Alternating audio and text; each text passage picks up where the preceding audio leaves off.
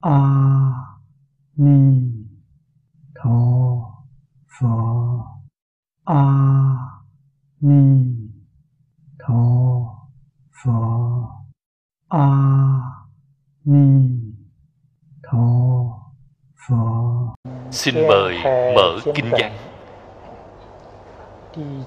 tờ thứ bảy hàng thứ sáu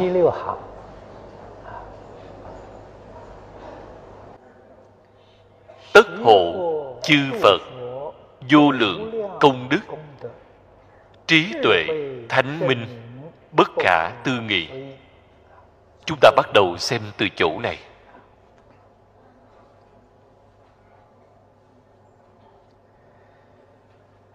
Đây là đoạn thứ tư, cũng là tổng kết.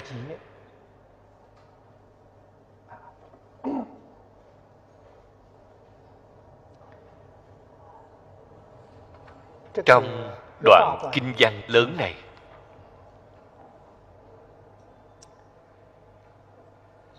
Kinh văn tương đối dài.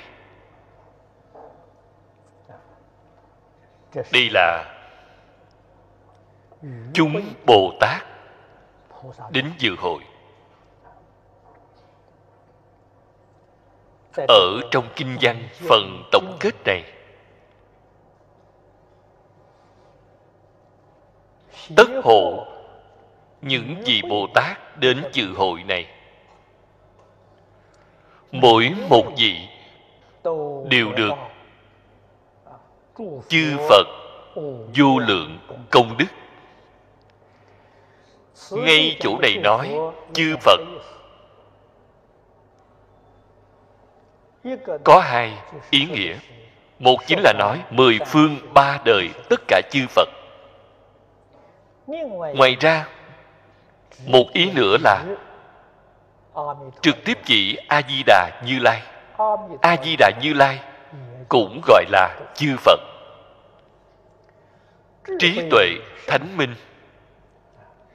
Cái gì gọi là thánh? Cái ý nghĩa này chúng ta nhất định phải rất rõ ràng. Đem nó nói rõ ra vào thời xưa đối với một người con người này có trí tuệ. Đối với vũ trụ tất cả dạng sự dạng vật họ đều có thể tường tận. Hơn nữa còn có thể thấu hiểu triệt để. Con người đó liền gọi là thánh nhân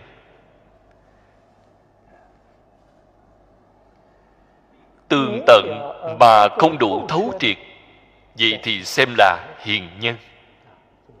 Thánh hiền có cái điểm khác biệt này. Không thể nghĩ bàn. Kinh văn.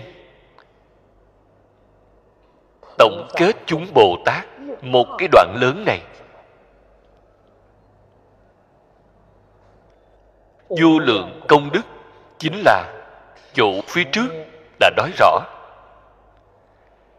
Ở ngay chỗ này, chúng ta cần phải tường tận.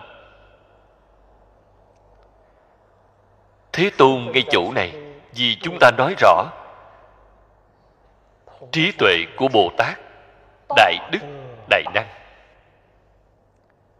Chỉ nêu lên một thí dụ tám tướng thành đạo. Nêu lên một thí dụ này.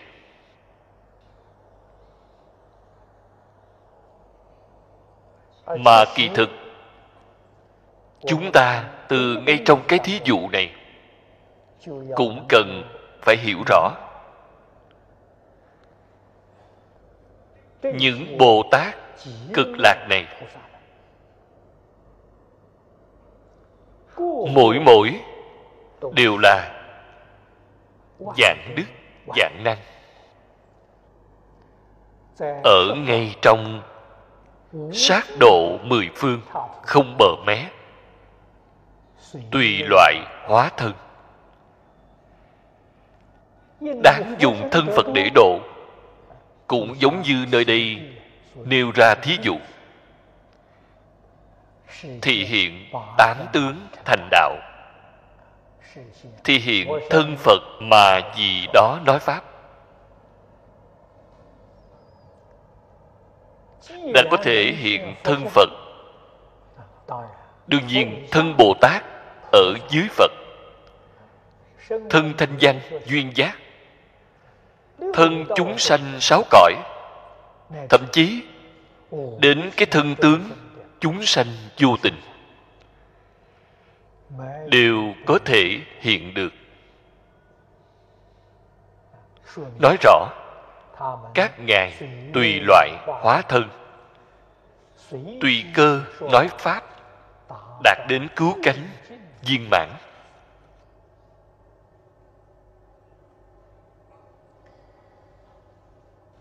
Suốt cuộc bồ tát ở thế giới tây phương cực lạc, là bồ tát ở vị thứ nào?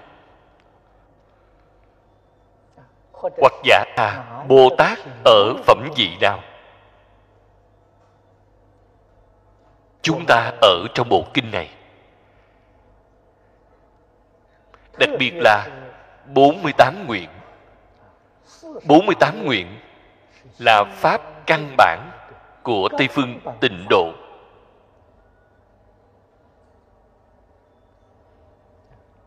Ở trong đây a di đà phật khai thị rõ cho chúng ta.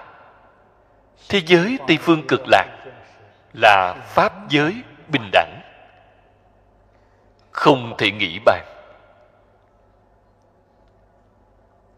Phàm thể là người giảng sanh đến thế giới tây phương cực lạc. Mỗi mỗi đều có cái năng lực này, đều có cái thần thông này, đều có trí tuệ như vậy. Không có thứ nào không viên mãn.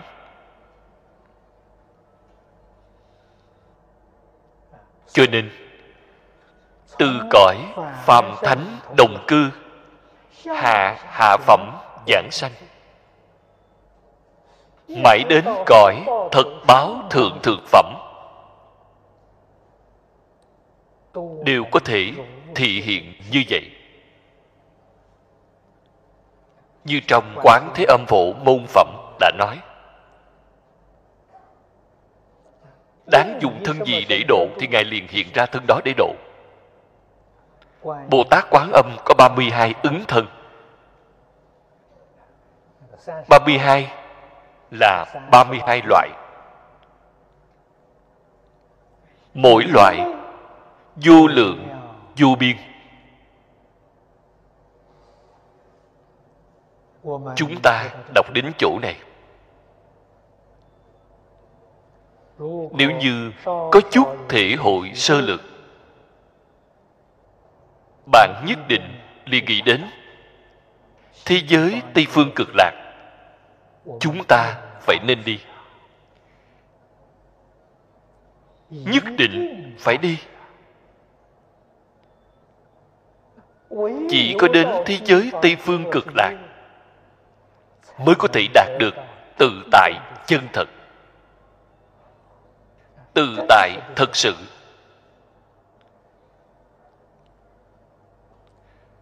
Mới có thể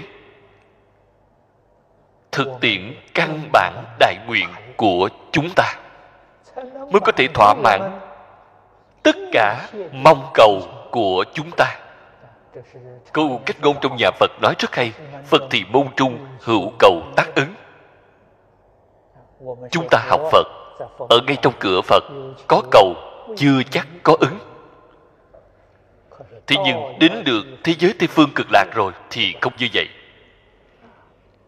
Cảm ứng một trăm phần trăm.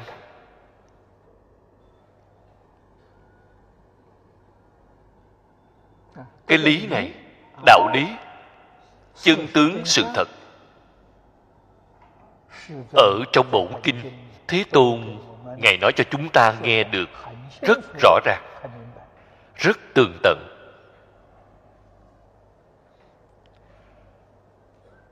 cho nên chỗ này nói chư phật vô lượng công đức đó chính là công đức cứu cánh viên mãn.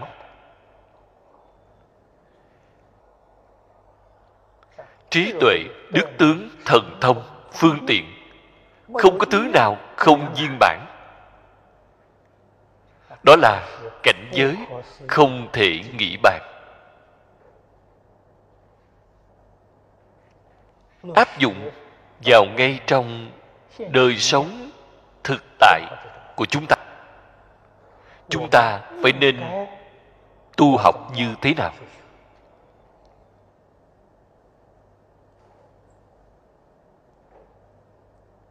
Hiện tại, địa cầu chúng ta đang cư trụ. Do bởi khoa học phát triển địa cầu càng ngày càng nhỏ. Không phải địa cầu thu nhỏ. Giao thông quá thuận tiện.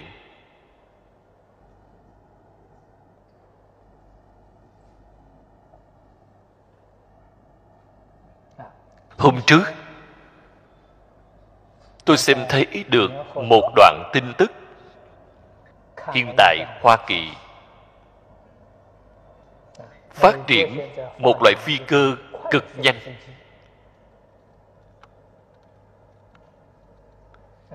Loại phi cơ này từ gia châu của hoa kỳ bay đến nhật bản. Hiện tại cũng cần phải 9 giờ đồng hồ tương lai, loại phi cơ tốc hành này chỉ cần một tiếng rưỡi đồng hồ. Chúng ta liền có thể hiểu được. Loại phi cơ này đi một vòng địa cầu. Nhiều nhất chỉ cần 6 giờ. 6 giờ đồng hồ đi một vòng trái đất. Cho nên địa cầu càng ngày càng nhỏ. Internet hiện tại đường truyền của vi tính.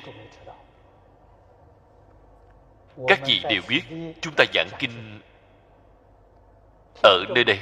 Chính chúng không chỉ những người ngồi trong giảng đường này. Đường truyền đồng thời truyền đi khắp thế giới.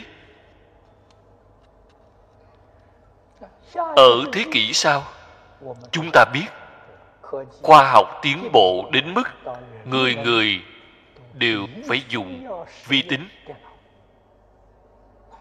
Thế kỷ sau là thời đại của vi tính. Vi tính biến thành thứ cần thiết trong đời sống của chúng ta. Vậy thì mỗi một người đều trong vi tính đều có thể thâu nghe, đều có thể thâu xem. Hình ảnh của chúng ta cũng ở trong đó cũng giống như truyền hình vậy.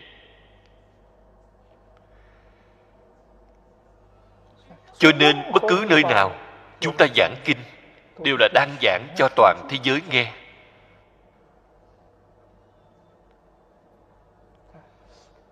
Rất gần như chỗ này đã nói, tất hộ chư phật, vô lượng công đức, trí tuệ thánh minh, bất khả tư nghị. Có một chút giống có một chút gần giống.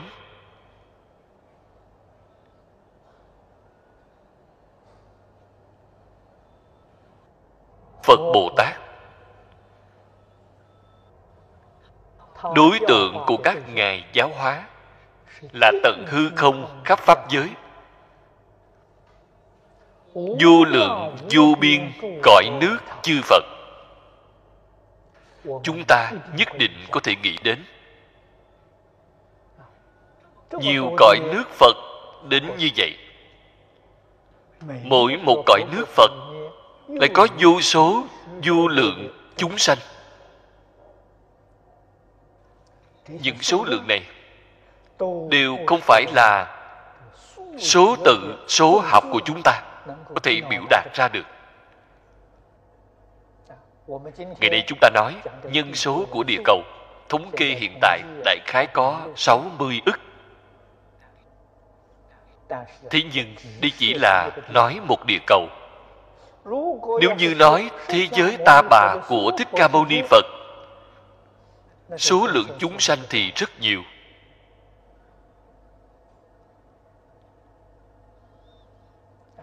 Thế giới ta bà, có bao nhiêu cái thái dương hệ? Chiếu theo cách nói thông thường của kinh điển có mười dạng thái dương hệ.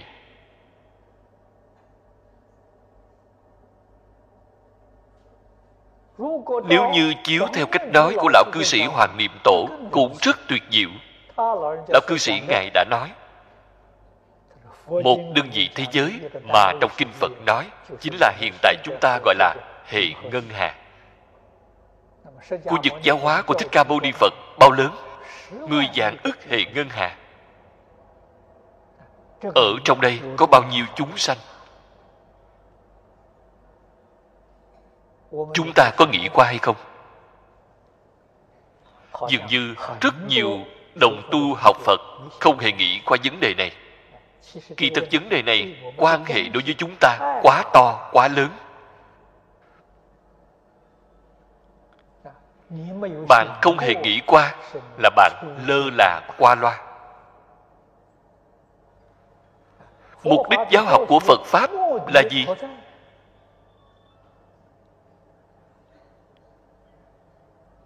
chúng ta không thể không biết. Chúng ta phải nên có thể nói ra được. Bạn có thể nói ra được nói được rõ ràng nói được tường tận. Đại chúng xã hội mới biết được phật pháp là nên học không thể không học. Không học không được. Vì sao vậy? Giáo học của phật pháp là điều hòa chúng sanh. Trong mười đức hiệu của phật có điều ngự trượng phu. Như vừa rồi tôi đã nói, đó là một tiền đề. Hiện tại địa cầu thu nhỏ. Nói rõ quan hệ giữa người và người càng ngày càng mật thiết. Không như thời đại nông nghiệp ngày trước. Rất nhiều người đến già chết không hề qua lại. Phạm vi đời sống của họ rất hẹp. Cả đời trải qua đời sống đạm bạc, không hề tiếp xúc với bên ngoài hiện tại ép bạn không tiếp xúc không được. Khi tiếp xúc thì vấn đề liền đến.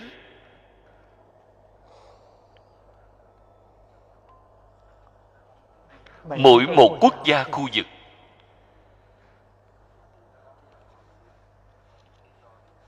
Bối cảnh văn hóa không như nhau. Phương thức đời sống không như nhau. Hình thức hình thái cũng không như nhau. Tín ngưỡng tôn giáo cũng không như nhau. Như vậy khi vừa tiếp xúc rất nhiều những văn hóa khác nhau liền xảy ra xung đột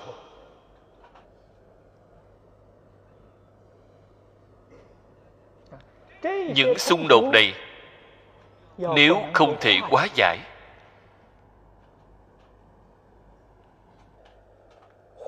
sẽ mang đến cho xã hội rất nhiều những động loạn bất an hiện tại, gọi là phân biệt đối xử. Không chỉ là kỳ thị chủng tộc, kỳ thị tôn giáo, kỳ thị văn hóa rất nhiều. Khi những kỳ thị này nghiêm trọng, liền sinh ra bạo động chiến tranh, thậm chí đến chiến tranh. Đó là việc mà mỗi người chúng ta không hy vọng xem thấy. Thế nhưng những sự thật này bày ra ngay trước mắt chúng ta. Gần như là không cách gì tránh khỏi.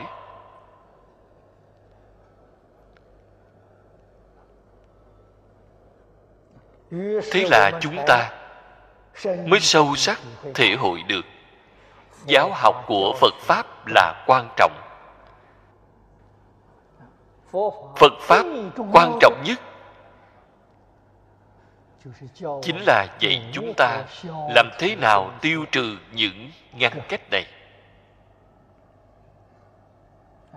Cho nên tổng cương lĩnh giáo học của phật pháp là nói rõ chân tướng của vũ trụ nhân sanh. Chân tướng hiểu rõ rồi. Những vấn đề này tự nhiên liền được giải quyết. Cho nên, chân thật có thể giải quyết được tất cả vấn đề của thế kỷ 21.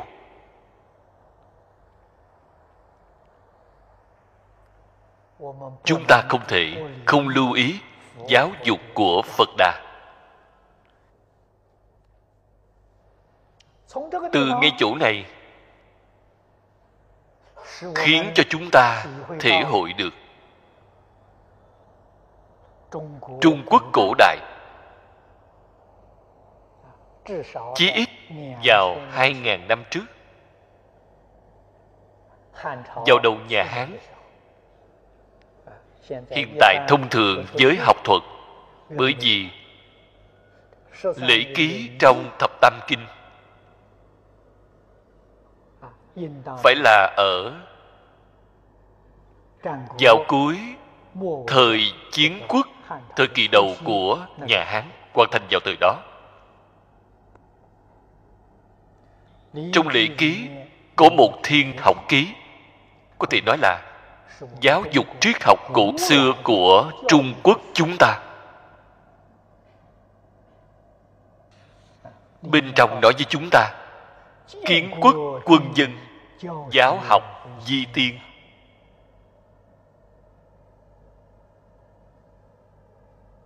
Khiến chúng ta tưởng tượng quốc gia hiện đại hóa.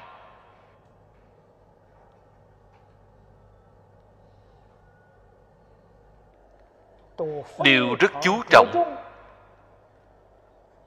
xây dựng nền tảng của quốc gia. Thế nhưng trong xây dựng nền tảng lại xem thường đi giáo dục.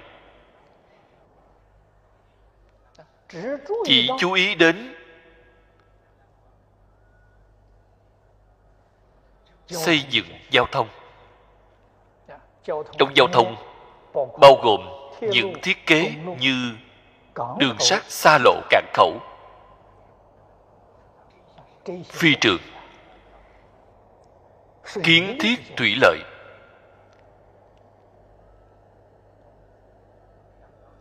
khai thác năng lượng. Mọi người chỉ chú trọng những kiến thiết vật chất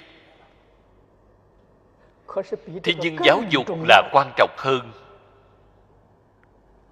những thứ này. Hiện tại chúng ta cũng xem thấy không luận là trong nước ngoài nước. Dường như là giáo dục đều rất phát triển đều rất phổ biến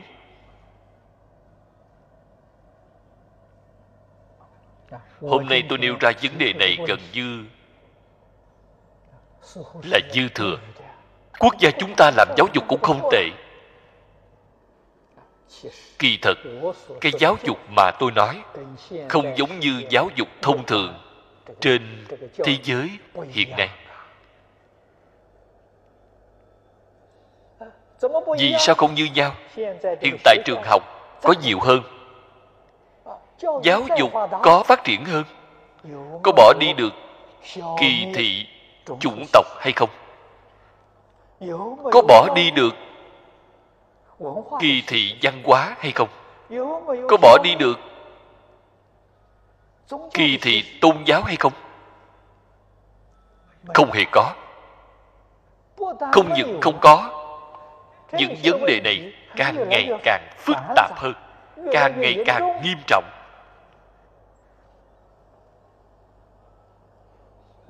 Do đây có thể biết, giáo dục đã có vấn đề. Giáo dục có thiên lệch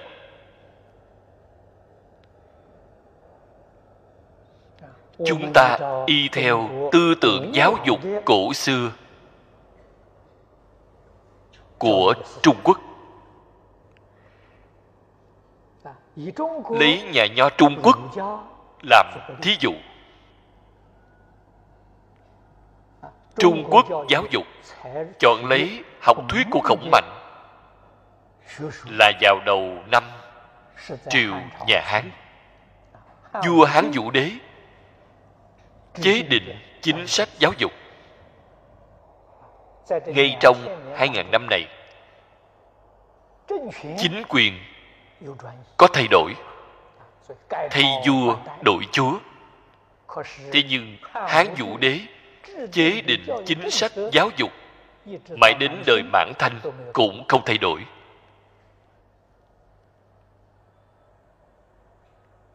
Cái chính sách này có thể dùng được đến hai ngàn năm, cũng là không thể nghĩ bàn.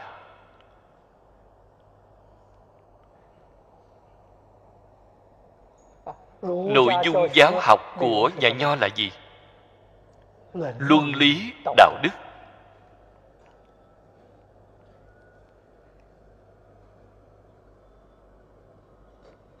Giáo học của khổng phu tử phân làm bốn khóa mục. Nếu như lấy đại học của hiện tại để mà nói, bốn cái khóa mục này của ông chính là bốn cái học viện. Cái thứ nhất là đức hạnh. Đem đức hạnh xếp ở hàng thứ nhất.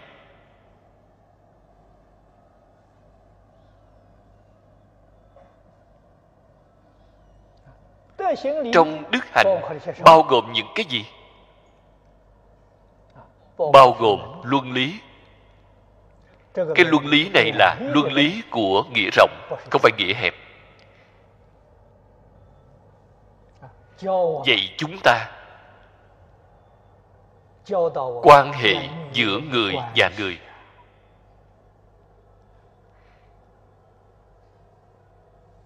Hiện tại làm gì có loại giáo dục này?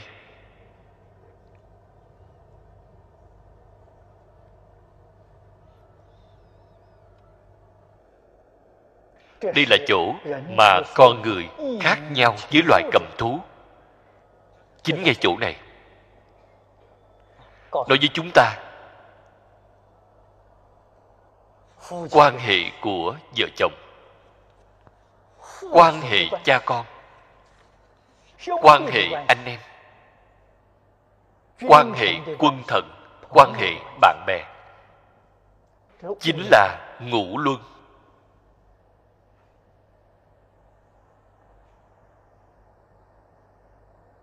Chúng ta có thể đem cái quan hệ giữa người và người làm cho rõ ràng.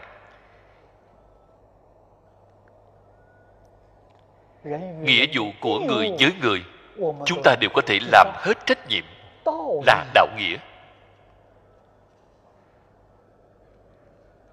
Nói đạo nghĩa mà không nói lợi hại.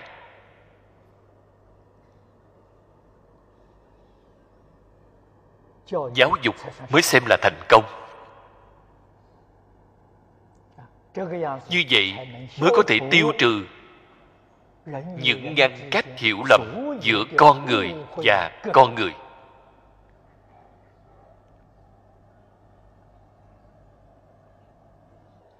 Hạng mục thứ hai trong luân lý.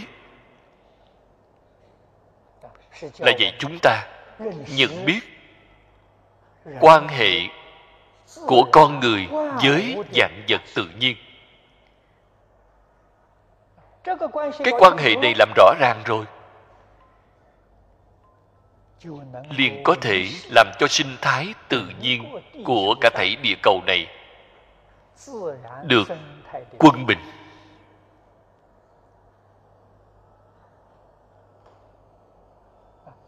Ngày nay mọi người chúng ta đều biết, sinh thái địa cầu mất đi quân bình. Cái vấn đề này rất nghiêm trọng.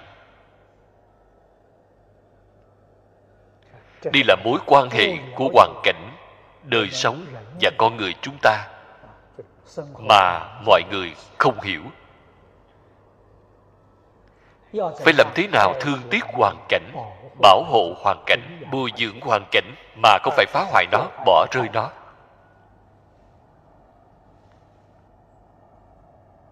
Người trung quốc không phải không hiểu được khoa học kỹ thuật. Vào triều nhà hán, trong sách sử chúng ta có ghi chép những phát minh tiên tiến trên thế giới ngày nay. Khởi đầu đều từ ở trung quốc. Thế nên chúng ta tại vì sao không tiếp tục phát triển khoa học kỹ thuật? Ở trong đây có đạo lý rất sâu. Nếu như hai ngàn năm trước, chúng ta bắt đầu phát triển khoa học e rằng hiện tại thế giới này đã sớm bị hủy diệt rồi. Những người thông minh này.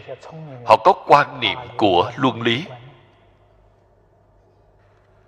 Họ có trách nhiệm đối với lịch sử, gánh vác trách nhiệm đối với quần chúng rộng lớn. Nếu như khoa học này là có hại, tuy là có lợi, mà nó có tác dụng phụ. Thì như hiện tại, mọi người đều biết được tầng ozone bầu trời nam cực. Đã bị thủng một lỗ lớn. Hiện tại diện tích càng ngày càng lớn. Ozone là bảo vệ địa cầu. Hấp thu tia tử ngoại của mặt trời nếu như không có tầng ozone này bảo vệ, mặt trời trực tiếp chiếu xuống mặt đất.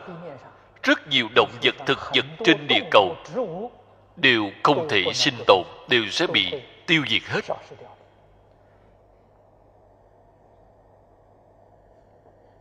Tại vì sao? Tầng ozone này bị phá hoại do tác dụng phụ của khoa học.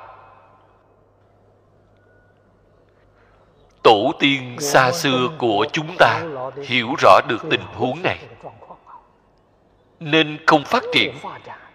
để sinh mạng thế gian này chúng ta được kéo dài thêm vài năm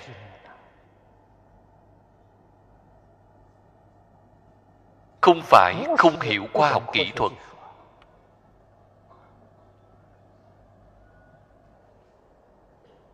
đó là nói quan hệ giữa người và đại tự nhiên.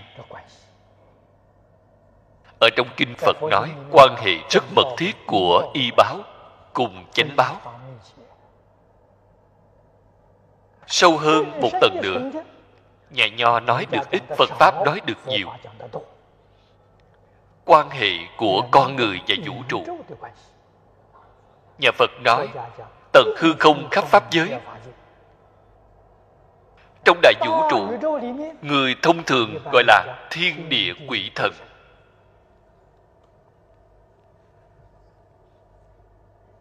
Trong phật pháp gọi là sáu cõi gọi mười pháp giới gọi là mười phương tất cả cõi nước chư phật. Có quan hệ gì với chúng ta đều phải làm cho rõ ràng, làm cho tường tận. Sau đó chúng ta, chính mình, mới biết sinh hoạt như thế nào, làm thế nào để làm người. Làm thế nào để làm thánh hiền. Thánh hiền nhân trong phật pháp chính là phật bồ tát phật là thánh nhân bồ tát là hiền nhân. Trải qua đời sống của thánh hiền, trải qua đời sống trí tuệ thánh minh vậy chúng ta nhiều hạnh phúc, nhiều mỹ mãn. Đó là giáo dục của phật. Vì mới có thể giải quyết thế kỷ 21 quốc gia khác nhau chủng tộc khác nhau văn hóa khác nhau tôn giáo tín ngưỡng khác nhau làm thế nào cùng ở trên cái địa cầu này một cách hòa thuận hợp tác lẫn nhau cùng đồng phùng vinh trên cái địa cầu này cùng đồng đến, tạo phước cho xã hội. Việc này phải dựa vào giáo dục. Cho nên hiện tại chúng ta đối mặt với tình huống của xã hội hiện thực. Chúng ta triển khai kinh điển của phật có cảm khái vô hạn.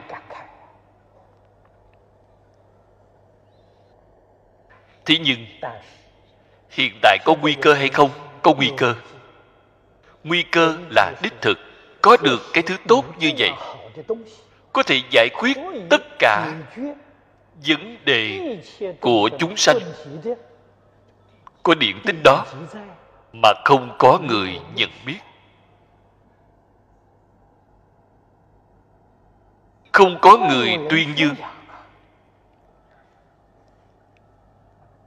trái lại, khiến cho đại chúng xã hội sanh ra rất nhiều hiểu lầm.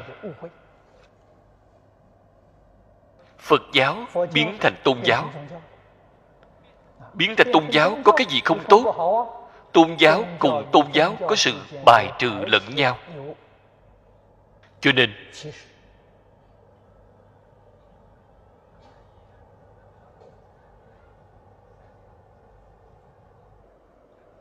phật giáo không phải là tôn giáo. Phật giáo là giải quyết tất cả vấn đề học vấn. Bạn đem nó xem thành học thuật cũng được. Thuật là phương pháp. Nó có lý luận, có phương pháp. Đích thực là giúp chúng ta giải quyết vấn đề cá nhân, vấn đề trong sự nghiệp, vấn đề của quốc gia vấn đề của thế giới. Bạn nói xem, đó là học thuật hiện thực. Đến như vậy.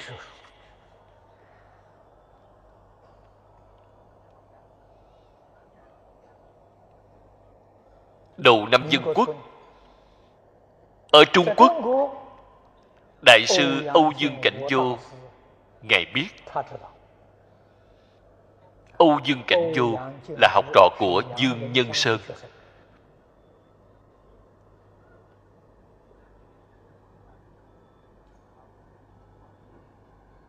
Ông từng có một lần diễn giảng. Đề giảng là phật giáo, không phải là tôn giáo, không phải triết học, mà là người đời nay cần đến.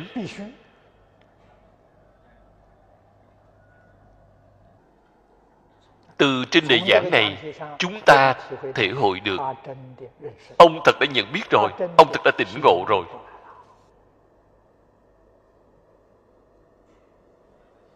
Thế nhưng, ông sanh vào một thời đại biến loạn. Tuy là phát đại tâm, làm giáo dục, bồi dưỡng nhân tài hoằng pháp kế tục huệ mạng phật ông thành lập một học viện ở nam kinh.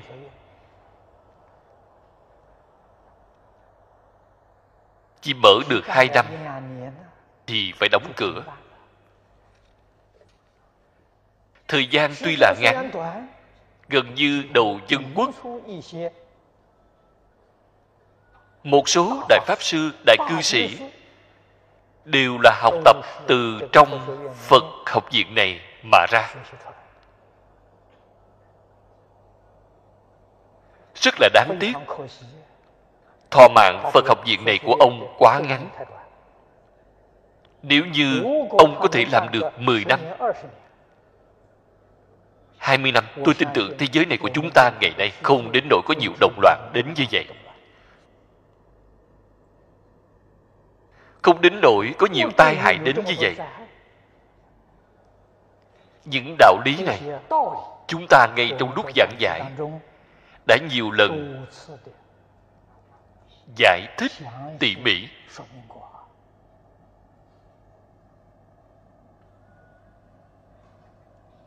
ở vào năm 70 năm 1970 Thang Ân Tị triết học gia nước Anh.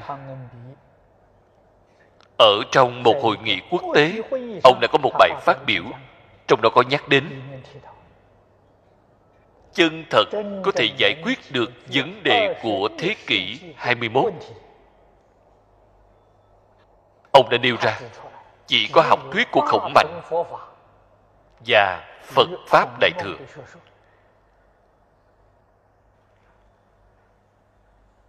Tiên sinh Âu Dương đại khái ở thời kỳ đầu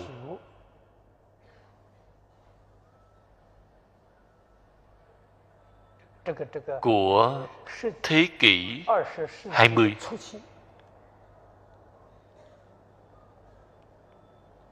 Đại khái khoảng năm 1920 đã nói ra vào khoảng năm đó. Thang ưng tỷ thì nói ra vào năm 1970, cách nhau nửa thế kỷ.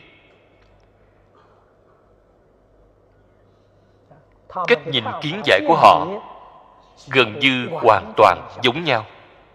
Khẳng định, phật pháp đại thừa có thể giải quyết vấn đề.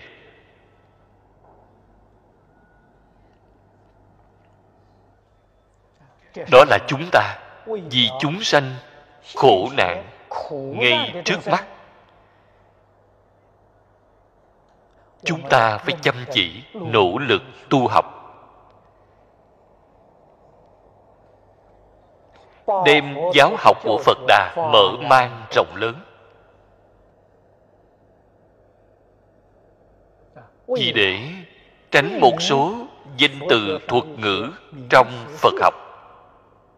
Những danh từ thuật ngữ này luôn luôn khiến cho rất nhiều người sinh ra hiểu lầm.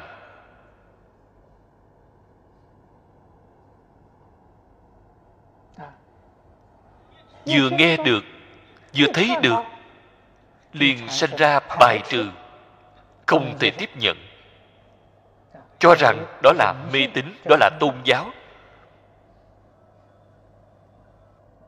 cho nên chúng ta lần này ở nơi đây giảng kinh vô lượng thọ giảng kinh hoa nghiêm.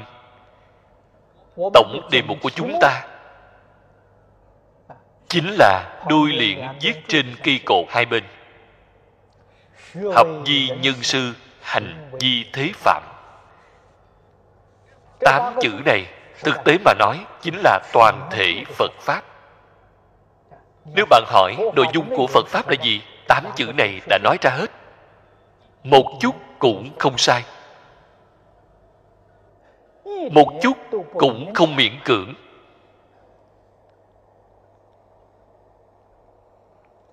Sư là cái gì?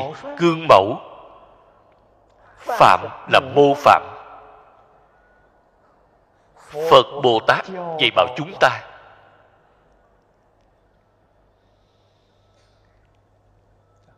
cá nhân chúng ta phải làm gương mẫu cho tất cả mọi người.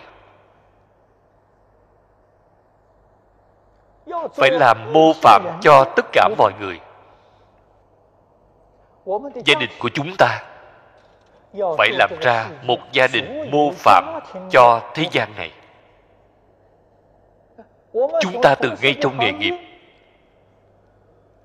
Phải ở trong đồng nghiệp trên toàn thế giới làm ra mô phạm. Đó là nội dung chân thật mà trong kinh điển phật đã nói ra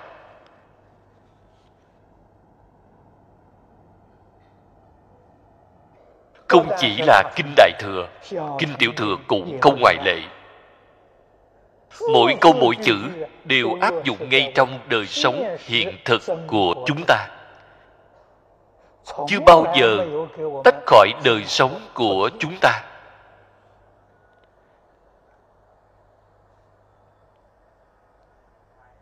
Lần này chúng ta không bị hạn chế bởi thời gian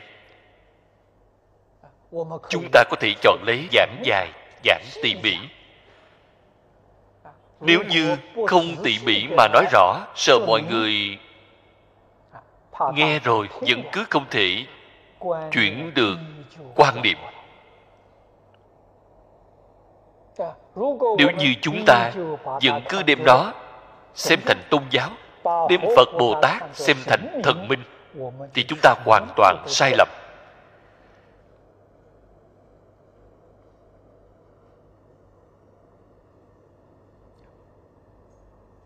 Phật bồ tát a la hán những danh từ này ở trong giáo dục phật giáo nghiêm khắc mà nói nó là danh xưng của học vị. chúng ta phải rõ ràng. Hoạt động của phật giáo nếu như dùng lời nói của ngày nay để nói chính là người làm công tác giáo dục xã hội. Thích ca mâu ni phật chính là một cái thân phận như vậy, là một nhân vật như vậy. Hoàn toàn tận nghĩa vụ. Chân thật hiển thị ra. Làm ra tấm gương để cho chúng ta xem không tranh với người, không mong ở đời.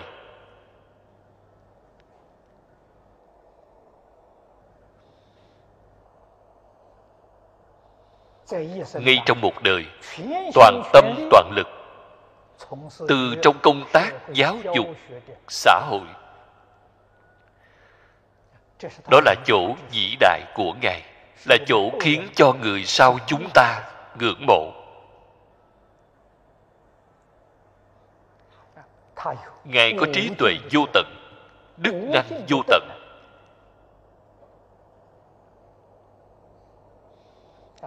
Tại vì sao? Ngài phải từ nơi công việc giáo dục.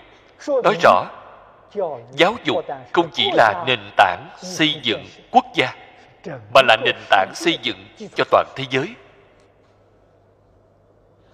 Ngay từ nơi công việc này, hiện tại chúng ta nói rõ không chỉ là nền tảng xây dựng thế giới, thực tế mà nói là kiến thiết cơ bản nhất cho tận hư không khắp pháp giới.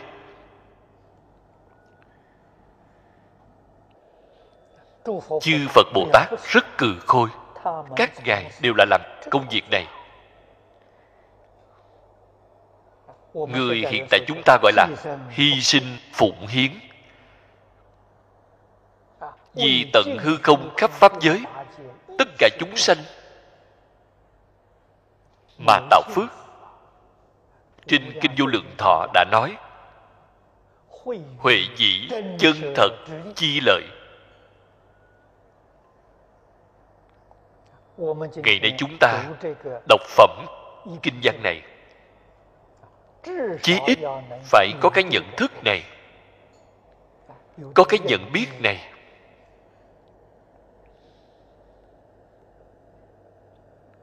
Sau đó phải phát đạo tâm của chính mình.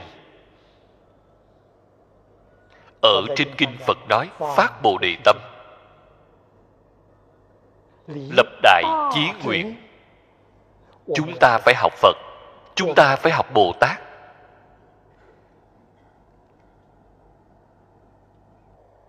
Nhất là các đồng tu xuất gia. Có lẽ khi bạn xuất gia là mơ mơ hồ hồ mà xuất gia. Bạn tuyệt nhiên không có làm cho rõ ràng. Bạn tuyệt nhiên chưa nhận biết. thì mơ mơ hồ hồ mà xuất gia.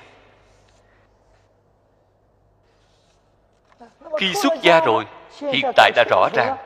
Đã rõ ràng thì hỏi bạn bạn có bằng lòng phát nguyện có bằng lòng phát tâm hay không? Là một người làm công tác giáo dục xã hội. Hoàn toàn tận nghĩa vụ không cầu bất cứ báo đáp nào. Bạn có bằng lòng làm như vậy hay không? Không bằng lòng làm như vậy, hoàn tục vẫn tốt. Bằng lòng làm như vậy vì rất tốt, rất khó được. Việc xuất gia của bạn được xem là đã tường tận, đã thấu hiểu mà xuất gia, không phải hộ đồ mà xuất gia. Chúng ta phải thật làm.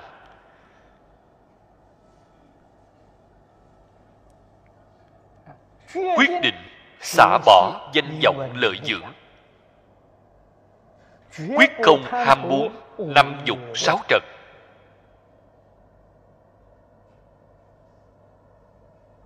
Chúng ta bằng lòng trải qua đời sống với mức thấp nhất.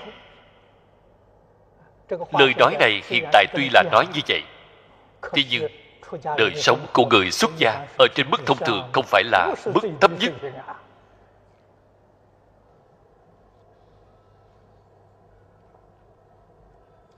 Bạn xem thấy Buổi tối các vị ở nơi đây niệm Phật, Tối nay lại có 36 giờ niệm Phật. Bên ngoài niệm Phật đường Bày ra những đồ cúng dường Rất phong phú. Đồ ăn, đồ uống, đồ bổ dưỡng Đáng có đều có.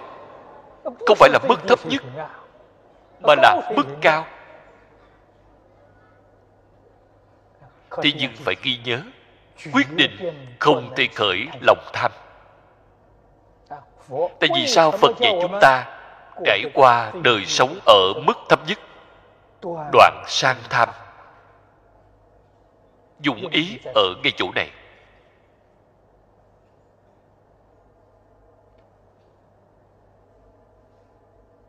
Thành tựu giới định huệ của bạn. Chân thật thành tựu được giới định huệ thì bạn liền được đại tự tại. Ở thuận cảnh, không có lòng tham ái. Ở nghịch cảnh, không có lòng sân hận. Chân thật làm đến được như trên kinh kim cang đã nói. Đó là một tiêu chuẩn tuyệt đối. Chúng ta phải nên nỗ lực hướng đến cái tiêu chuẩn này mà hướng đến. vô ngã tướng vô nhân tướng vô chúng sanh tướng vô thọ giả tướng. Nếu như đạt đến cái tiêu chuẩn này bạn liền siêu diệt mười pháp giới vì sao vậy? Trong mười pháp giới bốn tướng đều đầy đủ.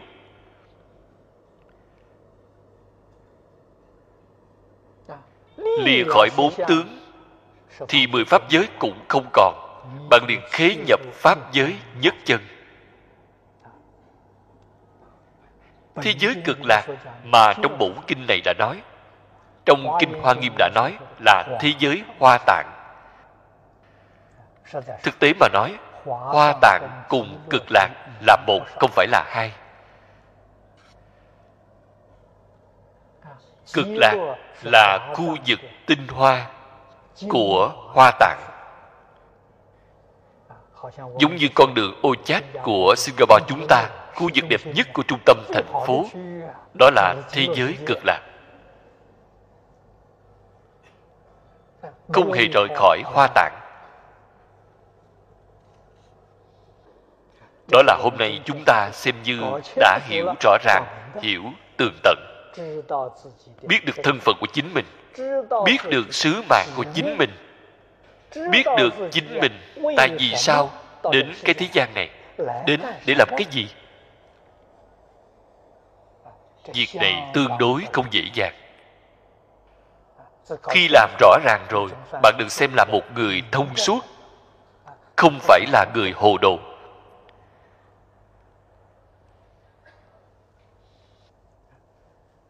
Chúng ta muốn làm cho rõ ràng. Làm cho tường tận. nhất định phải thâm nhập kinh tạng.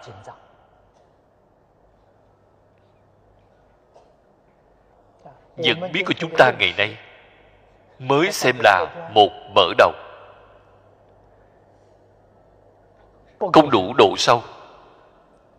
Vì sao vậy? trí tuệ chưa khai không có phương tiện khéo léo. Ngày tháng vẫn là trải qua rất khổ cực. Nếu như trí tuệ của bạn khai mở, bạn có được phương tiện khéo léo, đời sống của bạn sẽ trải qua được rất tự tại, rất an vui, rất mỹ mãn. Không luận bạn trải qua đời sống như thế nào không luận bạn từ nơi một nghề nghiệp nào, một loại công việc nào, bạn nhất định là tự tại, an vui. Vì sao vậy? Giác ngộ rồi. Cho nên phật pháp nói, phá mê khai ngộ, lìa khổ được vui. Lời nói này rất chính xác. Khổ từ đâu mà đến? Từ mê mà ra mê rồi thì có khổ. Vui từ nơi đâu mà đến, vui từ giác ngộ mà có. Đời sống trước mắt chúng ta. Hoặc giả là bần tiện hoặc giả là phú quý. Việc này đều không can hệ. Người bần tiện có tự tại an vui. Người phú quý cũng có tự tại an vui. Từ trên tự tại an vui mà nói, bần tiện cùng phú quý không có can thiệp, không quan hệ. Then chốt ở mê ngộ. Cho nên kinh điển không thể sơ sài qua loa. Phải rất tỉ mỉ mà đọc tụng, mà thể ngộ. Chúng ta mới có thể có được thọ dụng chân thật. Thực tế mà nói, chư phật vô lượng công đức trí tuệ thánh minh còn có một tầng ý nghĩa rất sâu. Đó là cái gì? là trong tự tánh chúng ta vốn sẵn đầy đủ.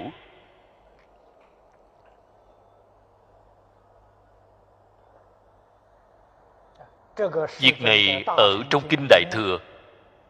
Thế tôn mới có nói trong kinh tiểu thừa thì phật không có nói qua trong kinh hoa nghiêm phẩm xuất hiện, nói được rất rõ ràng. Tất cả chúng sanh đều có đức tướng, trí tuệ của như lai. Vô lượng công đức là đức tướng. Trí tuệ thánh minh là trí tuệ. Tất cả chúng sanh tự tánh vốn sẵn đầy đủ.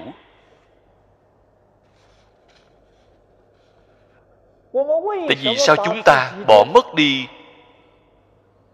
trí tuệ công đức vô lượng của chính mình. Xin nói với các vị nó mất đi. Không phải chân thật đã mất. Tự tánh vốn sẵn có thì làm sao mất đi được? Quyết định không thể mất đi. Hiện tại trí tuệ công đức của chúng ta không khởi được tác dụng, phật nói cho chúng ta nghe là có chướng ngại. Tuyệt nhiên không phải mất đi. Là bạn có chướng ngại nên ngăn nó không khởi được tác dụng. Chỉ cần bạn đem chướng ngại trừ bỏ, trí tuệ đức năng của bạn liền là hiện tiền. Hiện tiền thì không hề khác biệt cùng mười phương tất cả chư phật như lai.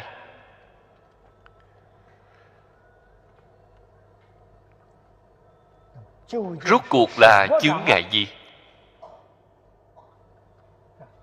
Phật vì chúng ta nói thẳng một lời. Là vọng tưởng chấp trước. Chỉ bởi vọng tưởng chấp trước mà không được chứng đắc.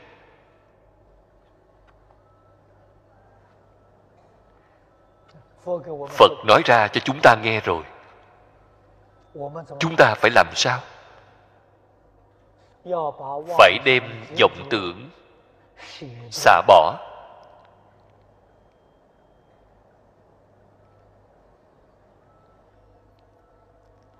Đem chướng ngại, trừ bỏ. Bản năng của tự tánh chúng ta liền hồi phục. Phật nói cái vọng tưởng chấp trước. Trong đó còn có một cái phân biệt có phải phật đói sót hay không? Không phải.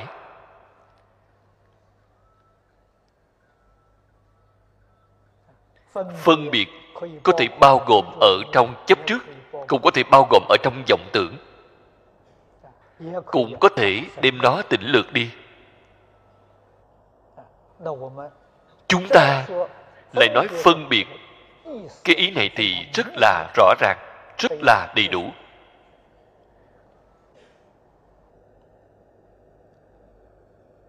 Do đây có thể biết.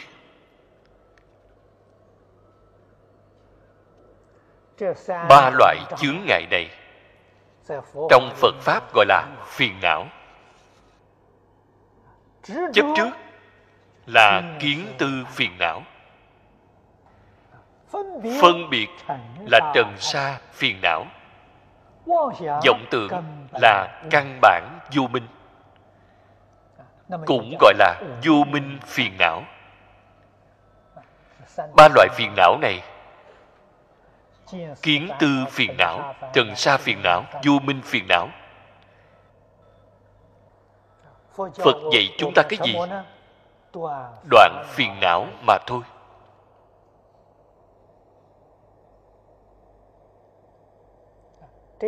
Sự việc này chúng ta phải thật làm mới được phải làm từ chỗ nào? Từ ngay trong cuộc sống thường ngày.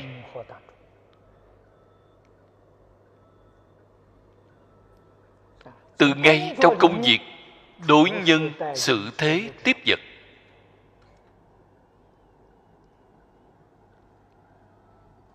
Chân thật đem vọng tưởng phân biệt chấp trước xả bỏ xả bỏ. Các vị phải ghi nhớ. Không phải là xả bỏ trên sự. Trên sự mà xả bỏ. Những gì của tôi cũng đều buông bỏ.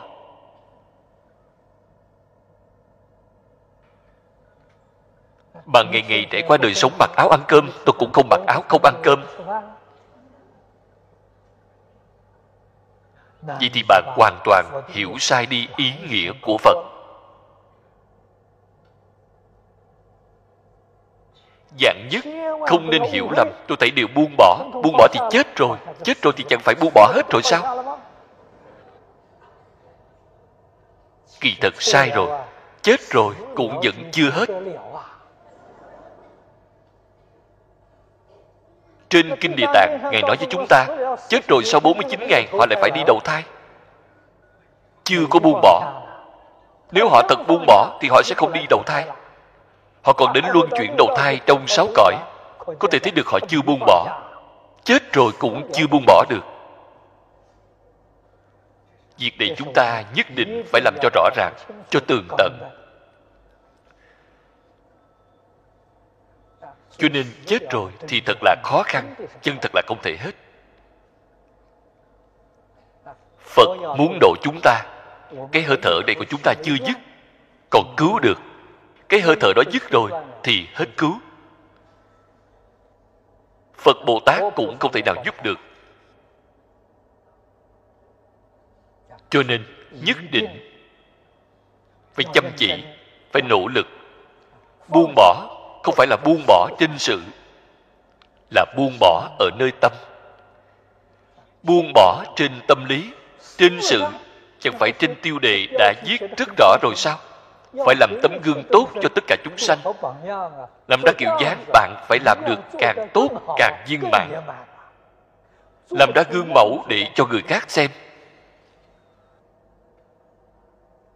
Đi gọi là giáo hóa chúng sanh. Tuy là làm ra tấm gương tốt nhất, trong lòng trong sạch, không nhiễm một trần. Đó gọi là buông bỏ.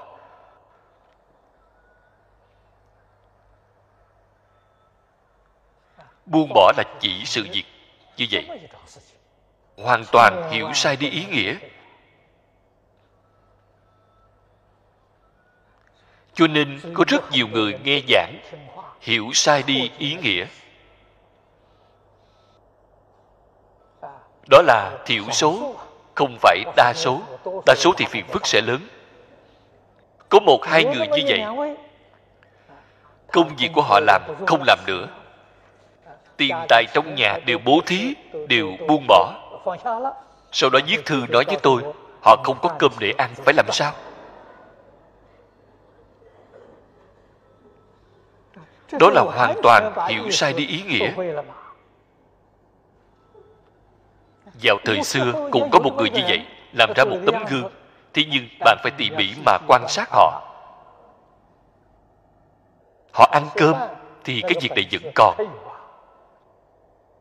cư sĩ bạn uật triều nhà đường. ông làm ra tấm gương cho chúng ta xem. Dụng ý đó rất sâu.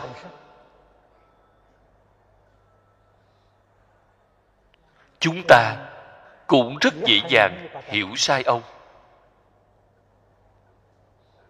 Ông là một người tương đối là giàu có. Học phật khai ngộ ở trong tông môn gọi là minh tâm kiến tánh, đại triệt đại ngộ. Sau khi ngộ rồi, sau đó ông đem gia sản của ông bán hết. Chất lên một chiếc thuyền. Bơi thuyền đến giữa dòng sông, đục một cái lỗ nhận chìm nó.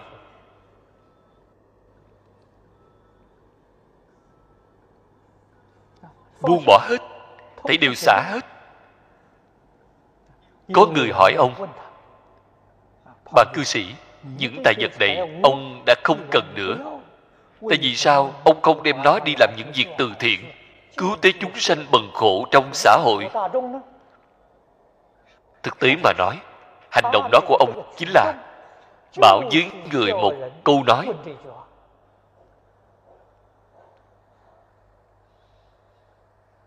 đáp án của ông là, việc tốt không bằng không việc gì.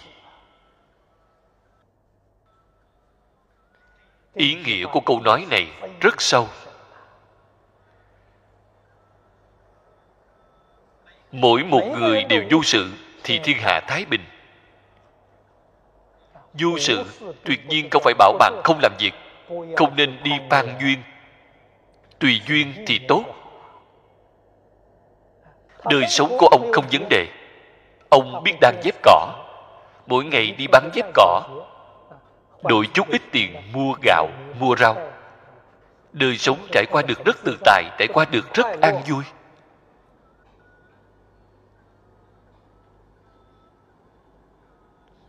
Ông không cần tiền, không cần phải tính chứa.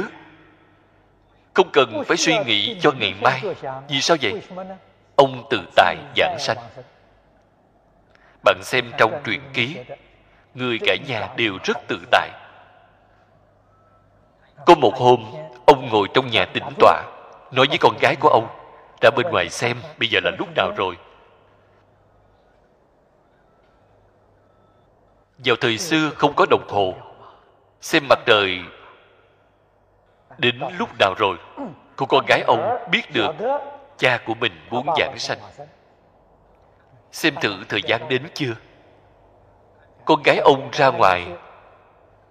Lớn tiếng nói với ông, thời gian vẫn chưa đến. Cô con gái ông đứng ngoài đó giảng sanh. Kết quả ông già ra ngoài xem, ây da, con gái này. Vốn dĩ muốn con gái lo hậu sự cho ta, suốt cuộc ta còn phải lo hậu sự cho nó. Nó còn lợi hại hơn ta bạn tự nghĩ xem, sinh tử tự tại đi được đẹp đến như vậy. Vậy ông còn chuẩn bị cho ngày mai để làm cái gì? Không cần thiết. Chỉ có ở trong phật pháp tu học, bạn mới có thể đến được loại công phu này. Đó là triệt để thấu hiểu chân tướng đối với vũ trụ nhân sanh. Cho nên khí nhập vào cảnh giới đó, có thân hay không vậy? Không có. Vô ngã tướng. Bạn không có thân, mới có thể hiện ra tất cả thân. Nhà phật gọi là sanh tử tự tại. Trên kinh hoa nghiêm nói tám cái tự tại. Nói mười cái tự tại.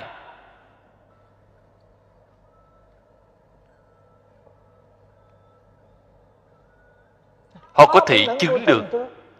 Chúng ta cũng có thể chứng được. Ngày nay chúng ta không cách gì chứng được.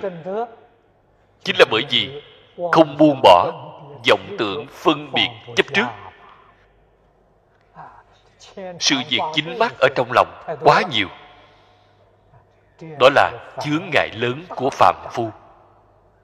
Lúc nào bạn buông bỏ, thì ngay lúc đó liền thành phật làm phật thực tế mà nói không khó. Chúng sanh cùng phật khác biệt ở một niệm. một niệm giác chính là phật một niệm mê chính là chúng sanh. người niệm phật thường nói một niệm tương ưng một niệm phật. Niệm niệm tương ưng niệm niệm phật khi chúng ta thường ngày dụng công, một niệm tương ưng thường có. Thế nhưng niệm niệm tương ưng thì khó, thì không dễ dàng.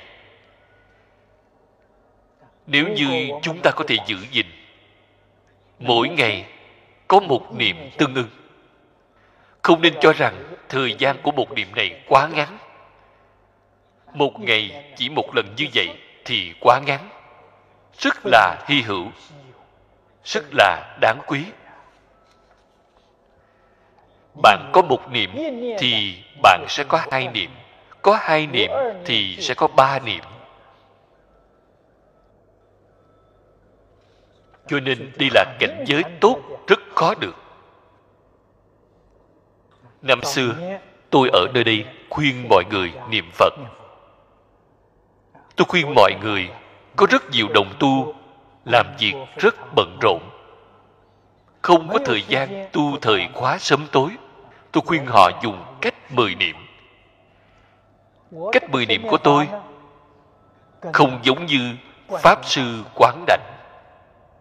Pháp sư quán đảnh làm mười hơi thở. Một hơi thở là một niệm, một hơi không bắt buộc bao nhiêu tiếng pháp mười niệm này của tôi chính là mười câu a di đà phật. Nếu như bạn niệm bốn chữ a di đà phật a di đà phật, niệm ra mười câu, đại khái một phút thì được rồi. Tuy là thời gian ngắn như vậy, chỉ có mười câu, phù hợp tiêu chuẩn trên kinh vô lượng thọ đã nói. Một lòng xưng niệm một lòng chuyên niệm. Trong mười câu phật hiệu này là bạn một lòng niệm quyết định không có vọng niệm xen tạp ở trong. Chân thật làm được không hoài nghi không xen tạp không gián đoạn. Hoàn toàn phù hợp với bồ tát đại thế chí dạy cho chúng ta gom nhiếp sáu căn tình niệm liên tục đó là công đức chân thật. Cho nên không nên xem thấy thời gian quá ngắn. Công đức chân thật. Một ngày có được một niệm tương ưng như vậy, đương nhiên số lần niệm càng nhiều càng tốt.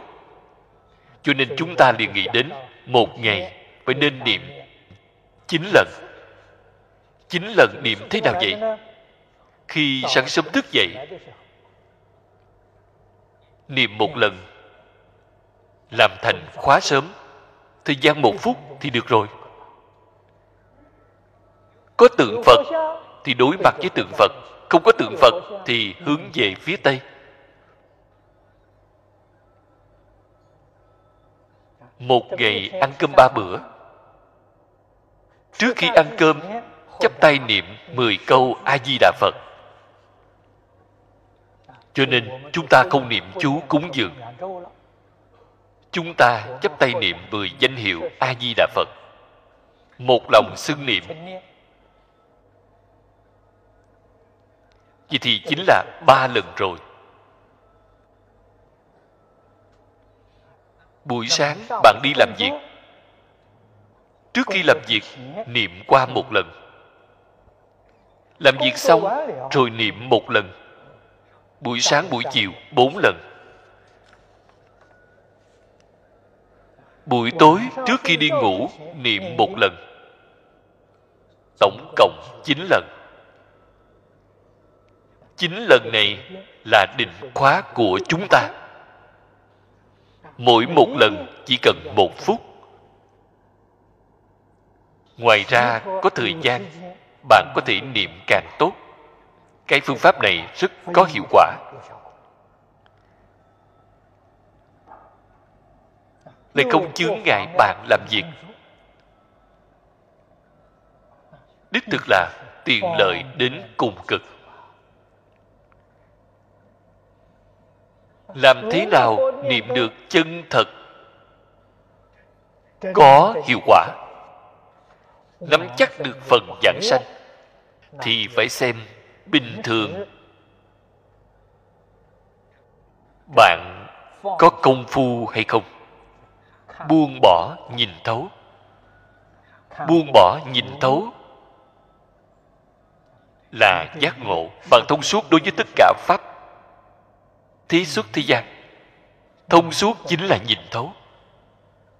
Không còn chấp trước, chính là buông bỏ bạn có thể chân thật làm đến được tùy duyên. Tùy duyên chính là buông bỏ, phan duyên là chấp trước.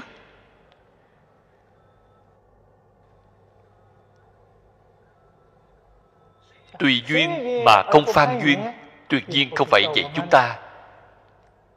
Đem công việc đáng phải làm cũng bỏ không làm. Vậy thì sai. Tùy duyên chính là tùy thuận cơ duyên chúng ta phải nên làm. Tùy duyên là một chút miễn cưỡng cũng không có, làm được rất tự tại, rất an vui. Chân thật làm đến được pháp hỷ sung mãn. Là vì phật pháp cửu trụ thế gian. Vì tất cả chúng sanh có nhân duyên được độ. Không vì chính mình. Chính mình tâm địa thanh tịnh, vô nhiễm đại sư huệ đang đã nói, vốn dĩ không một vật. Chính mình đích thực là trụ ở, vô ngã tướng, vô nhân tướng, vô chúng sanh tướng, vô thọ giả tướng. Vì phật pháp, vì chúng sanh. Như vậy chăm chỉ nỗ lực mà phục vụ.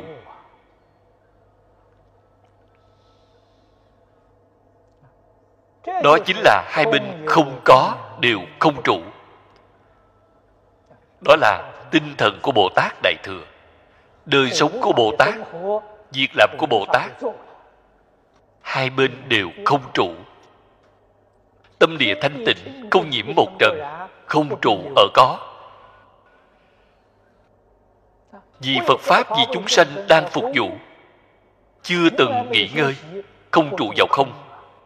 Không có, hai bên đều không trụ.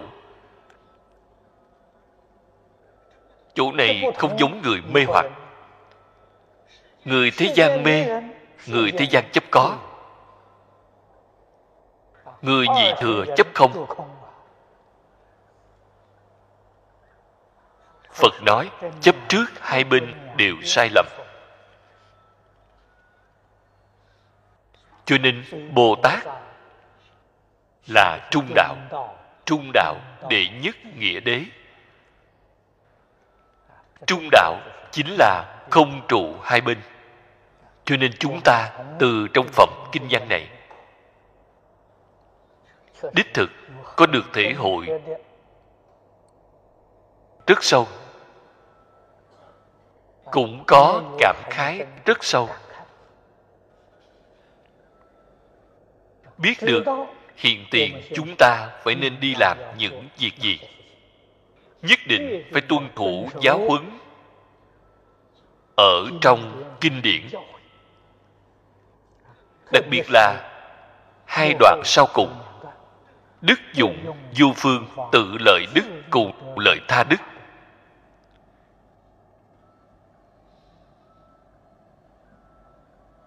Đó là tổng nguyên tắc chỉ đạo sinh hoạt làm việc tu học của chúng ta. Chúng ta có thể tường tận, có thể y giáo phụng hành. Liền có thể cùng các vị đại bồ tát trong cái hội này. Các ngài được trí tuệ thánh minh, công đức phật. Chúng ta tuy là không thể chứng đắc viên mãn,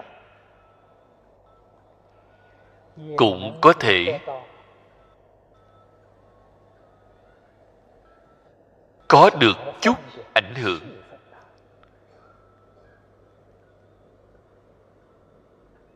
Cũng dần dần tiếp cận được gần hơn. Trong bốn gia hành gọi là noãn dị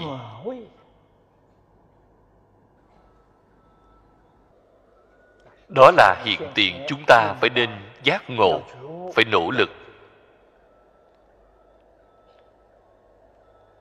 biết được sứ mạng của chính mình là rất nặng. Lại xem đoạn kinh văn phía sau. Như thị đặng chư đại bồ tát vô lượng vô biên nhất thời lai tập. Đây là xem thấy pháp hội của kinh vô lượng thọ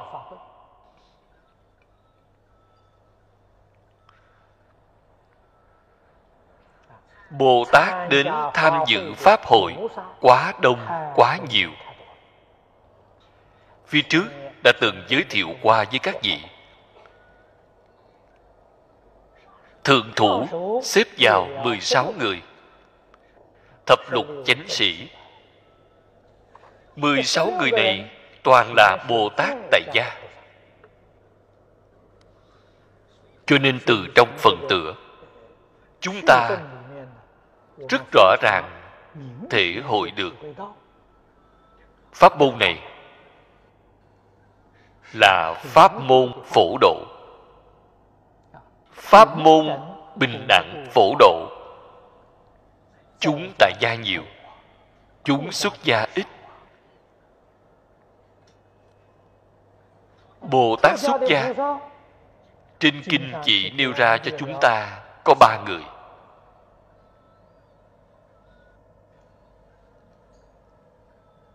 Bồ Tát Đại Gia thì nêu ra 16 người. Trong 16 người này,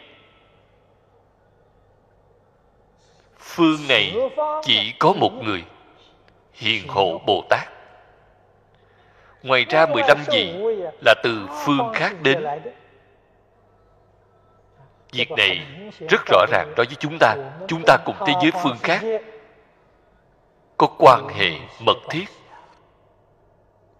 tình hình của thế giới phương khác, chúng ta không thể không biết. Người hiện tại nói, thế giới phương khác gọi là ngoài thái không, gọi là người ngoài hành tinh. Kỳ thực chủ này nói còn rộng lớn hơn nhiều so với người ngoài hành tinh. Ngày nay chúng ta có thể thấy được người ngoài hành tinh đại khái là cư trụ cùng đồng một không gian với chúng ta.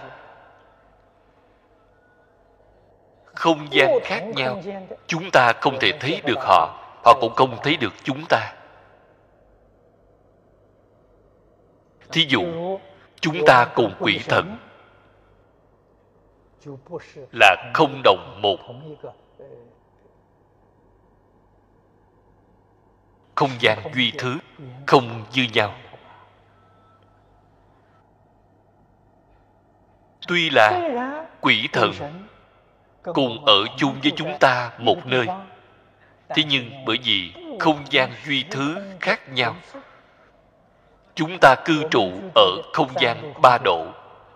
Họ có thể là ở không gian bốn độ, không gian năm độ, thì không thể biết được.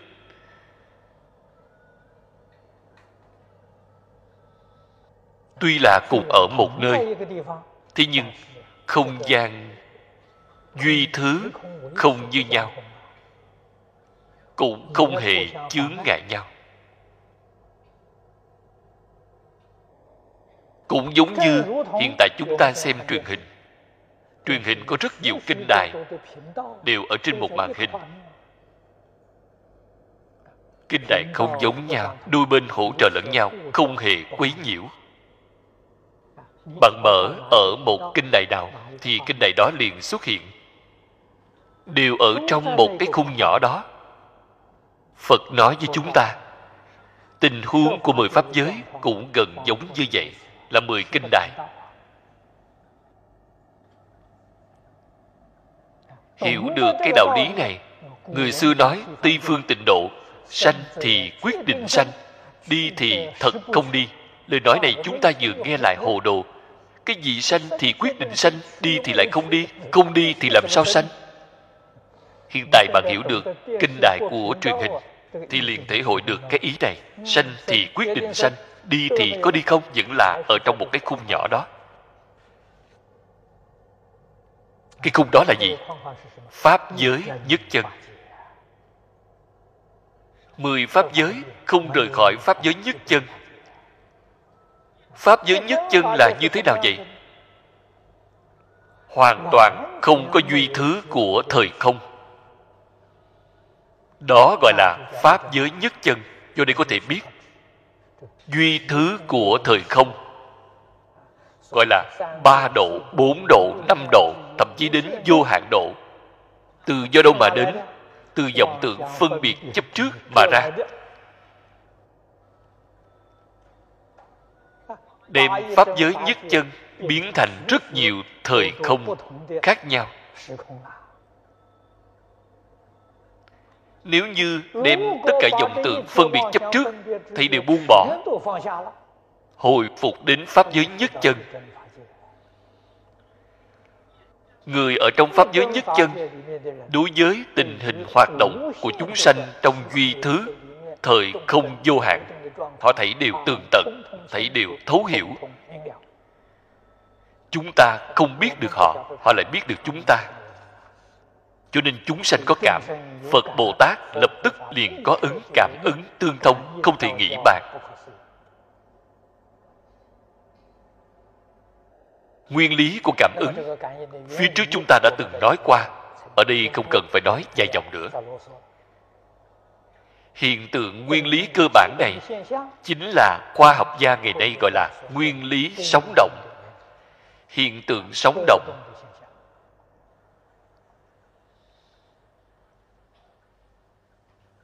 câu này là nói rõ mười phương thế giới trong cõi nước chư phật.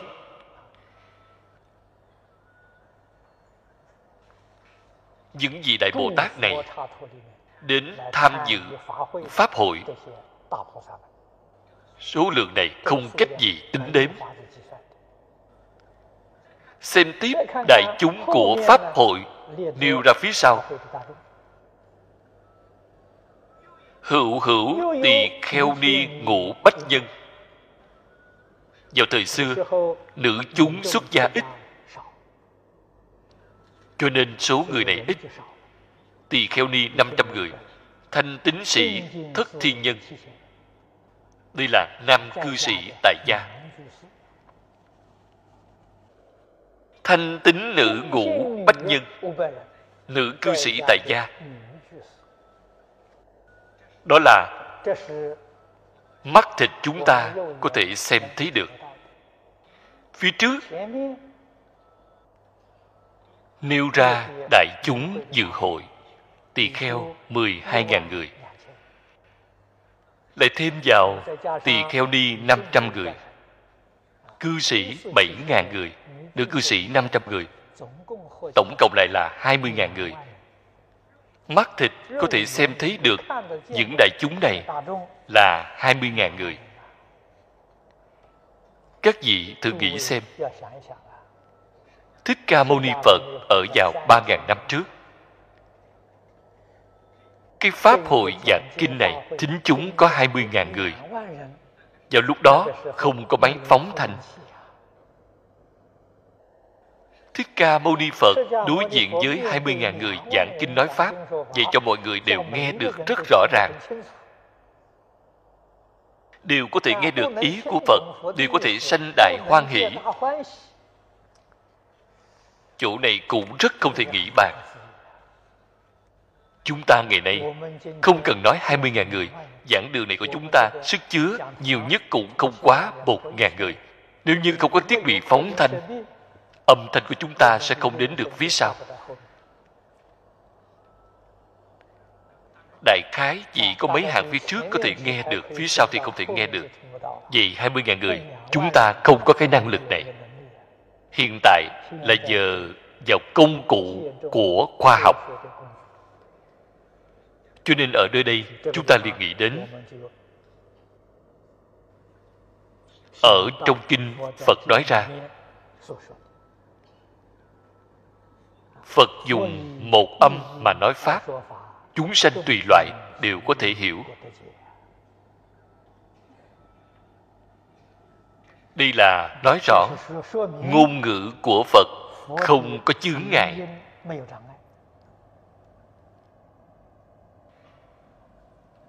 Không chỉ tất cả khác biệt ngôn ngữ không có chướng ngại, âm thanh của phật cũng không chướng ngại. Du diện phất cái. Cự ly có xa hơn cũng đều có thể nghe thấy được.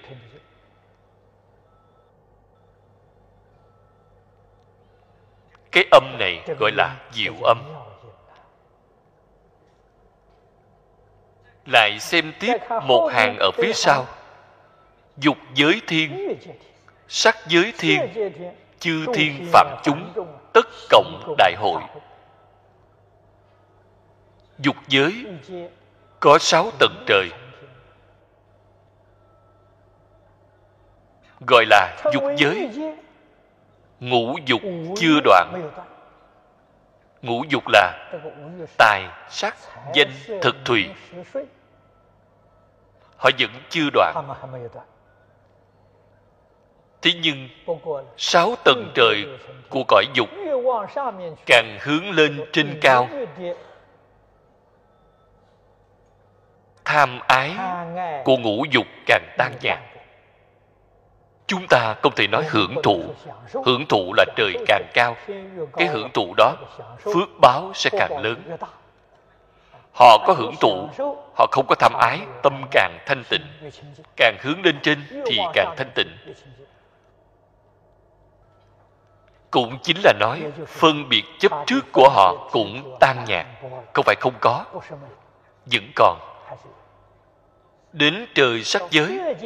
Nơi đó đều là ở trong định. Ở trong thiền định sâu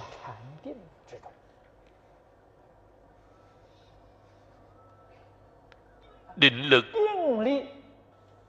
khống chế được vọng tưởng phân biệt chấp trước đè nó xuống. Không khởi được tác dụng. Đối với năm dục sáu trần loại ý niệm phân biệt chấp trước này không có. Không phải họ đã đoạn dứt. Họ dùng sức định để đè xuống. Định có thể hàng phục. Họ hàng phục được.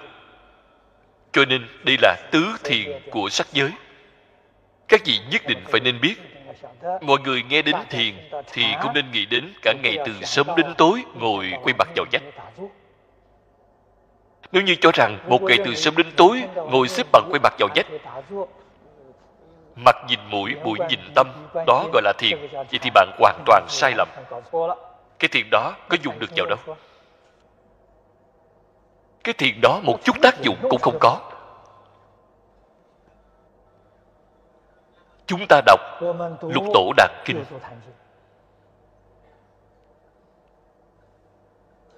Đại sư huệ năng ngài có phải là đang ở ngay trong định không? Ngài thật là đang ở ngay trong định ngài có ngồi thiền hay không? Không có. Ngài mỗi ngày đều làm việc. Bận rộn đến không thở ra hơi. Đó là đang ở ngay trong định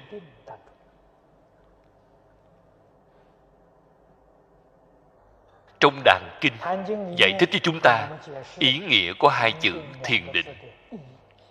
Chúng ta nhất định phải nên hiểu. Ngài nói ngoài không dính tướng gọi là thiền trong không động tâm gọi là định. cách giải thích thiền định của ngài là như vậy. Chúng ta phải nên hiểu hai câu nói này của ngài thực tế ra mà nói là nói ra từ trên kinh kim cang. Ngài là khai ngộ từ kinh kim cang. trên kinh kim cang nói với chúng ta bất thủ ư tướng như như bất động. không dính ở tướng là thiền. như như bất động là định. có thể thấy được không chướng ngại bạn sinh hoạt không chướng ngại bạn làm việc.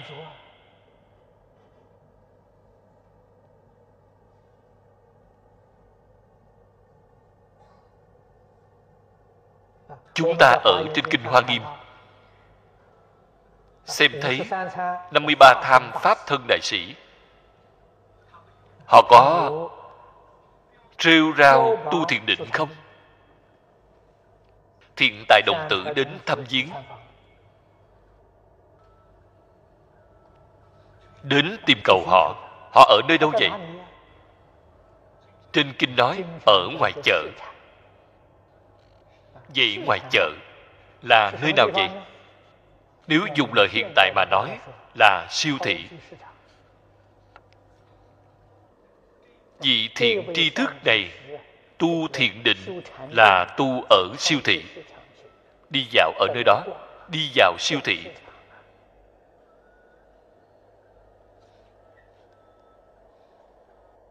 Người ta là thật dụng công phu.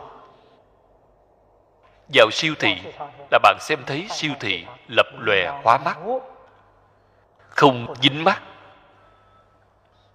Dùng lời hiện tại của chúng ta mà nói, không bị mê hoặc đó là thiền. Trong lòng như như bất động là định. Họ ở nơi đó tu thiền định. Cách tu thiền định của người là như vậy, không phải ngồi xếp bằng quay mặt vào vách. Ngày nay chúng ta xem thấy người ta xếp bằng quay mặt vào vách. Ở nơi đó vừa vào định thì một tuần lễ, một tháng cũng công suất chúng ta định lễ năm dốc sát đất. Con người này rất cừ khôi, công phu rất cao ngoài ra có người tu thiền định thì ngày ngày đi xem kịch ngày ngày đi khiêu vũ thì nói con người này là phá giới không biết được công phu thiền định đó cao hơn nhiều so với đây đó là hoàn toàn cự tuyệt ngoại duyên họ ở nơi đó không động tâm nếu họ ra ngoài đi một vòng có thể công phu của họ sẽ không còn người ta chân thật tu hành ở ngay trong môi trường náo nhiệt mắt thấy cũng không bị mê hoặc, tai nghe cũng không bị mê hoặc, sáu căn tiếp xúc đều không bị mê hoặc. Đó là thật công phu. Chúng ta thấy 53 tham trên Kinh Hoa Nghiêm, những vị đại thiện tri thức này. Chúng ta rất có lĩnh ngộ, biết được thiền định là tu bằng cách nào. Ở trong phật pháp chỉ tu tâm thanh tịnh. Chúng ta niệm phật niệm phật nhất định phải tu, nhất tâm bất loạn, tâm không điên đảo, chính là thiền định. Tóm lại một câu mà nói, phật pháp lấy thiền định làm căn bản. Tám dạng bốn ngàn pháp môn, mỗi một pháp môn đều là tu thiền định. Chỉ là cách thức phương pháp tu thiền định không như nhau đều là tu thiền định. Chỉ có tu thiền mới có thể khai trí tuệ. Cho nên phật pháp tổng quy nạp lại là giới định huệ tam học. Giới là như pháp, tu học đúng lý đúng pháp đó gọi là giới. Tuân thủ lời dạy trong kinh điển của phật bồ tát chỉ bảo chúng ta phương pháp lý luận. Đó gọi là trì giới.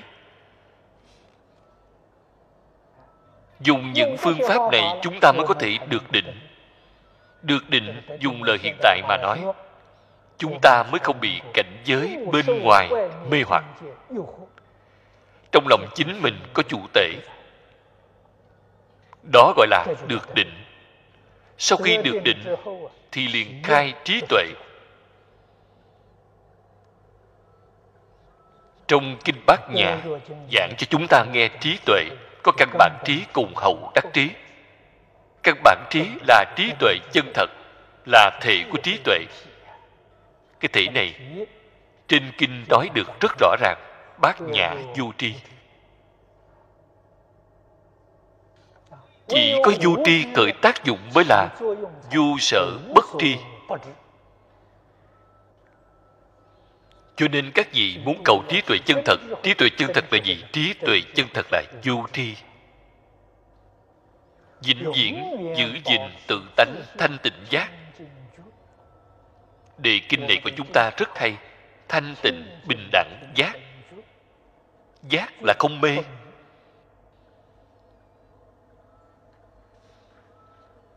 Du tri không phải là mê. Du tri là không mê mọi thứ đều rõ ràng, mọi thứ đều tường tận. Không có khởi tâm, không có động niệm.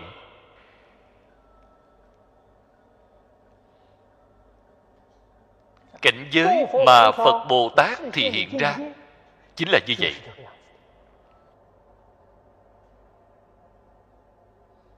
Cho nên tất cả chúng sanh có nghi nan tạp chứng thì thịnh giáo với các ngài. Phật từ bi khai thị. việc khai thị của ngài có phải nghĩ ngợi hay không? Vấn đề của anh ta phải giải đáp cho anh ta như thế nào? có suy nghĩ hay không? không hề có. Nếu như vừa rơi vào tư duy đó chính là ý thức. Vậy thì mê rồi. ngài không hề thông qua tư duy không thông qua tưởng tượng bằng vừa hỏi thì tự nhiên có câu trả lời. Trả lời, không sai một chút nào. Đó là gì? Đó gọi là hậu đắc trí. Hậu đắc trí từ đâu mà có? Từ căn bản trí mà có ra. Cái ý này, các vị tỉ mỉ mà thể hội. Cho nên căn bản trí là vô tri.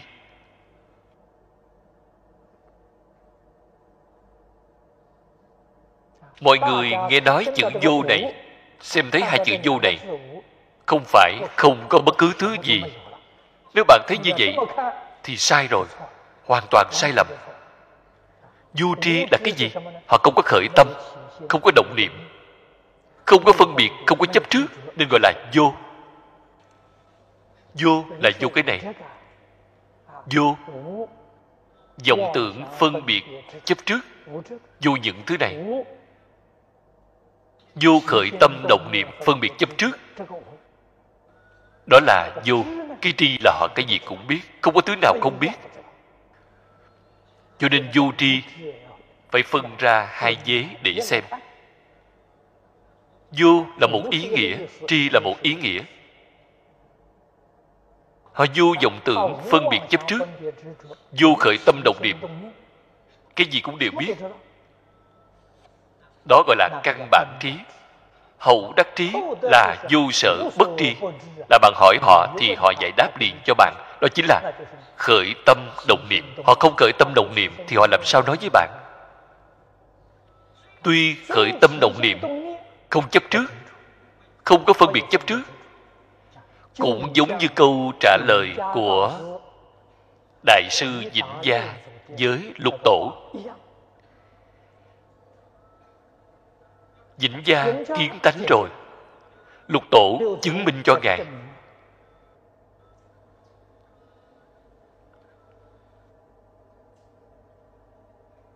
sau khi chứng thật lục tổ liền hỏi ông một câu. Ông còn có phân biệt không?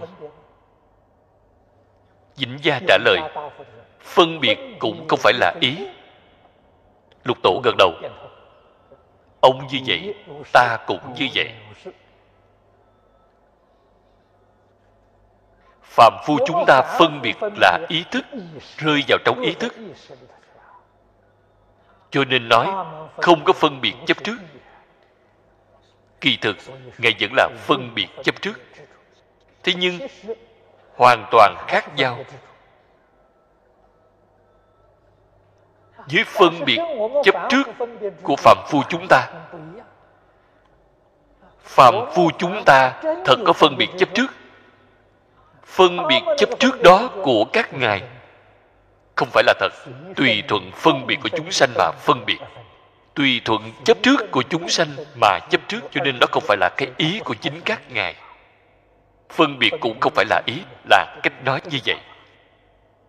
Nếu như ngài không tùy thuận phân biệt của chúng ta, không tùy thuận chấp trước của chúng ta, thì thích ca mâu ni phật không cách gì giảng kinh ngài giảng kinh nhất định phải thuận theo phân biệt của chúng ta, thuận theo chấp trước của chúng ta, ngài giảng chúng ta mới có thể hiểu.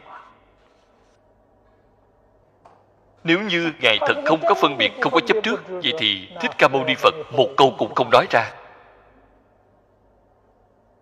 Cho nên trên Kinh Đại Thừa nói với chúng ta, Phật cùng Phật gặp nhau.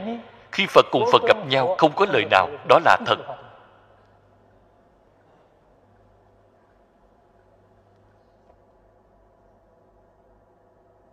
Một chút cũng không sai.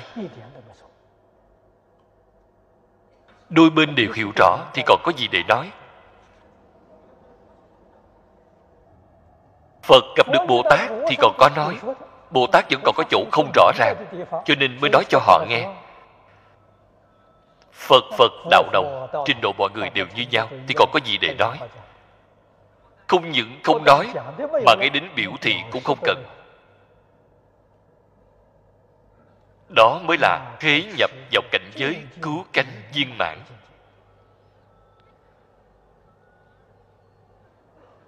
Đó là nói đến tứ thiền sắc giới. Chúng ta hiểu rõ ý nghĩa chân thật của thiền định. Cho nên người trời tứ thiền có sinh hoạt hay không? Có sinh hoạt. Tuyệt đối không thể nói người trời tứ thiền ngày ngày đang ngồi thiền. Vừa ngồi thì ngồi bao nhiêu kiếp? Vậy thì một chút ý nghĩa cũng không có. Ai bằng lòng đi đến trời tứ thiện trời tứ thiện có hoạt động.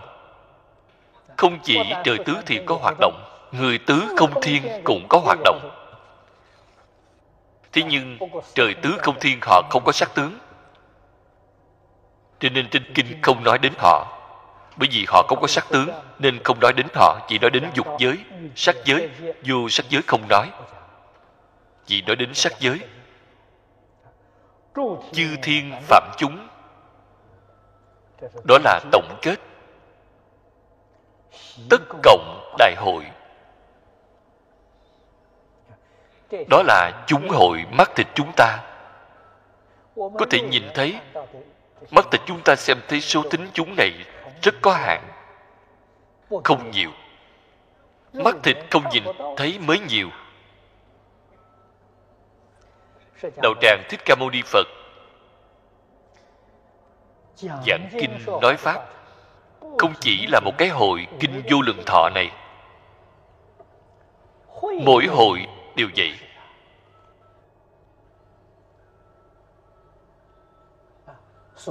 Cho nên mới nói pháp môn bình đẳng không có cao thấp.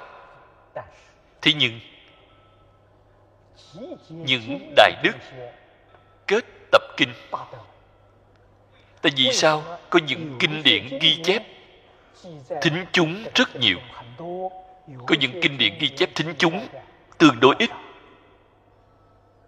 Các vị phải nên hiểu đó là ý nghĩa của biểu pháp.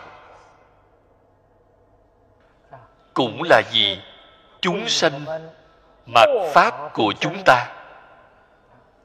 Căn tính khác nhau chọn lấy vị đạo của pháp môn ở trong đó. Có cái ý này ở trong đó. Kỳ thật, thích ca mâu ni phật không luận là giảng kinh nào, thính chúng đều nhiều đến như vậy. Đó là chúng ta có thể thể hội được.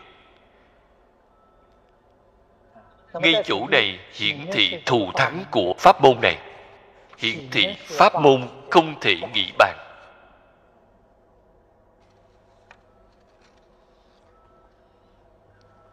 Do đây có thể biết giảng đường này của chúng ta ngày nay. Mắt thịt của chúng ta có thể nhìn thấy.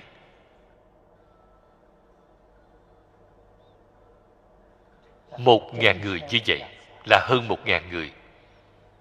Tôi nói mắt thịt chúng ta không nhìn thấy. Đó là nhờ đường truyền chuyện phát đi đến toàn thế giới chúng ta biết được, hoa kỳ đồng tu bên đó gọi điện nói với tôi. Hiện tại họ cũng đang xem. Nói với chúng ta, âm thanh nghe được rất rõ ràng. Chúng ta biết được, trên thế giới có rất nhiều khu vực, đồng bộ, đang xem trực tiếp trên màn hình. Đây là thính chúng mà chúng ta không nhìn thấy. Thực tế mà nói đạo tràng của chúng ta có chúng quỷ thật hay không? Nhất định có. Lẽ nào mà không có chứ? Niệm phật đường của chúng ta có trời dục giới, trời sắc giới, chư thiên phạm chúng ở trong đây niệm phật hay không? Có. Không những có, cũng có chư đại bồ tát của mười phương đến.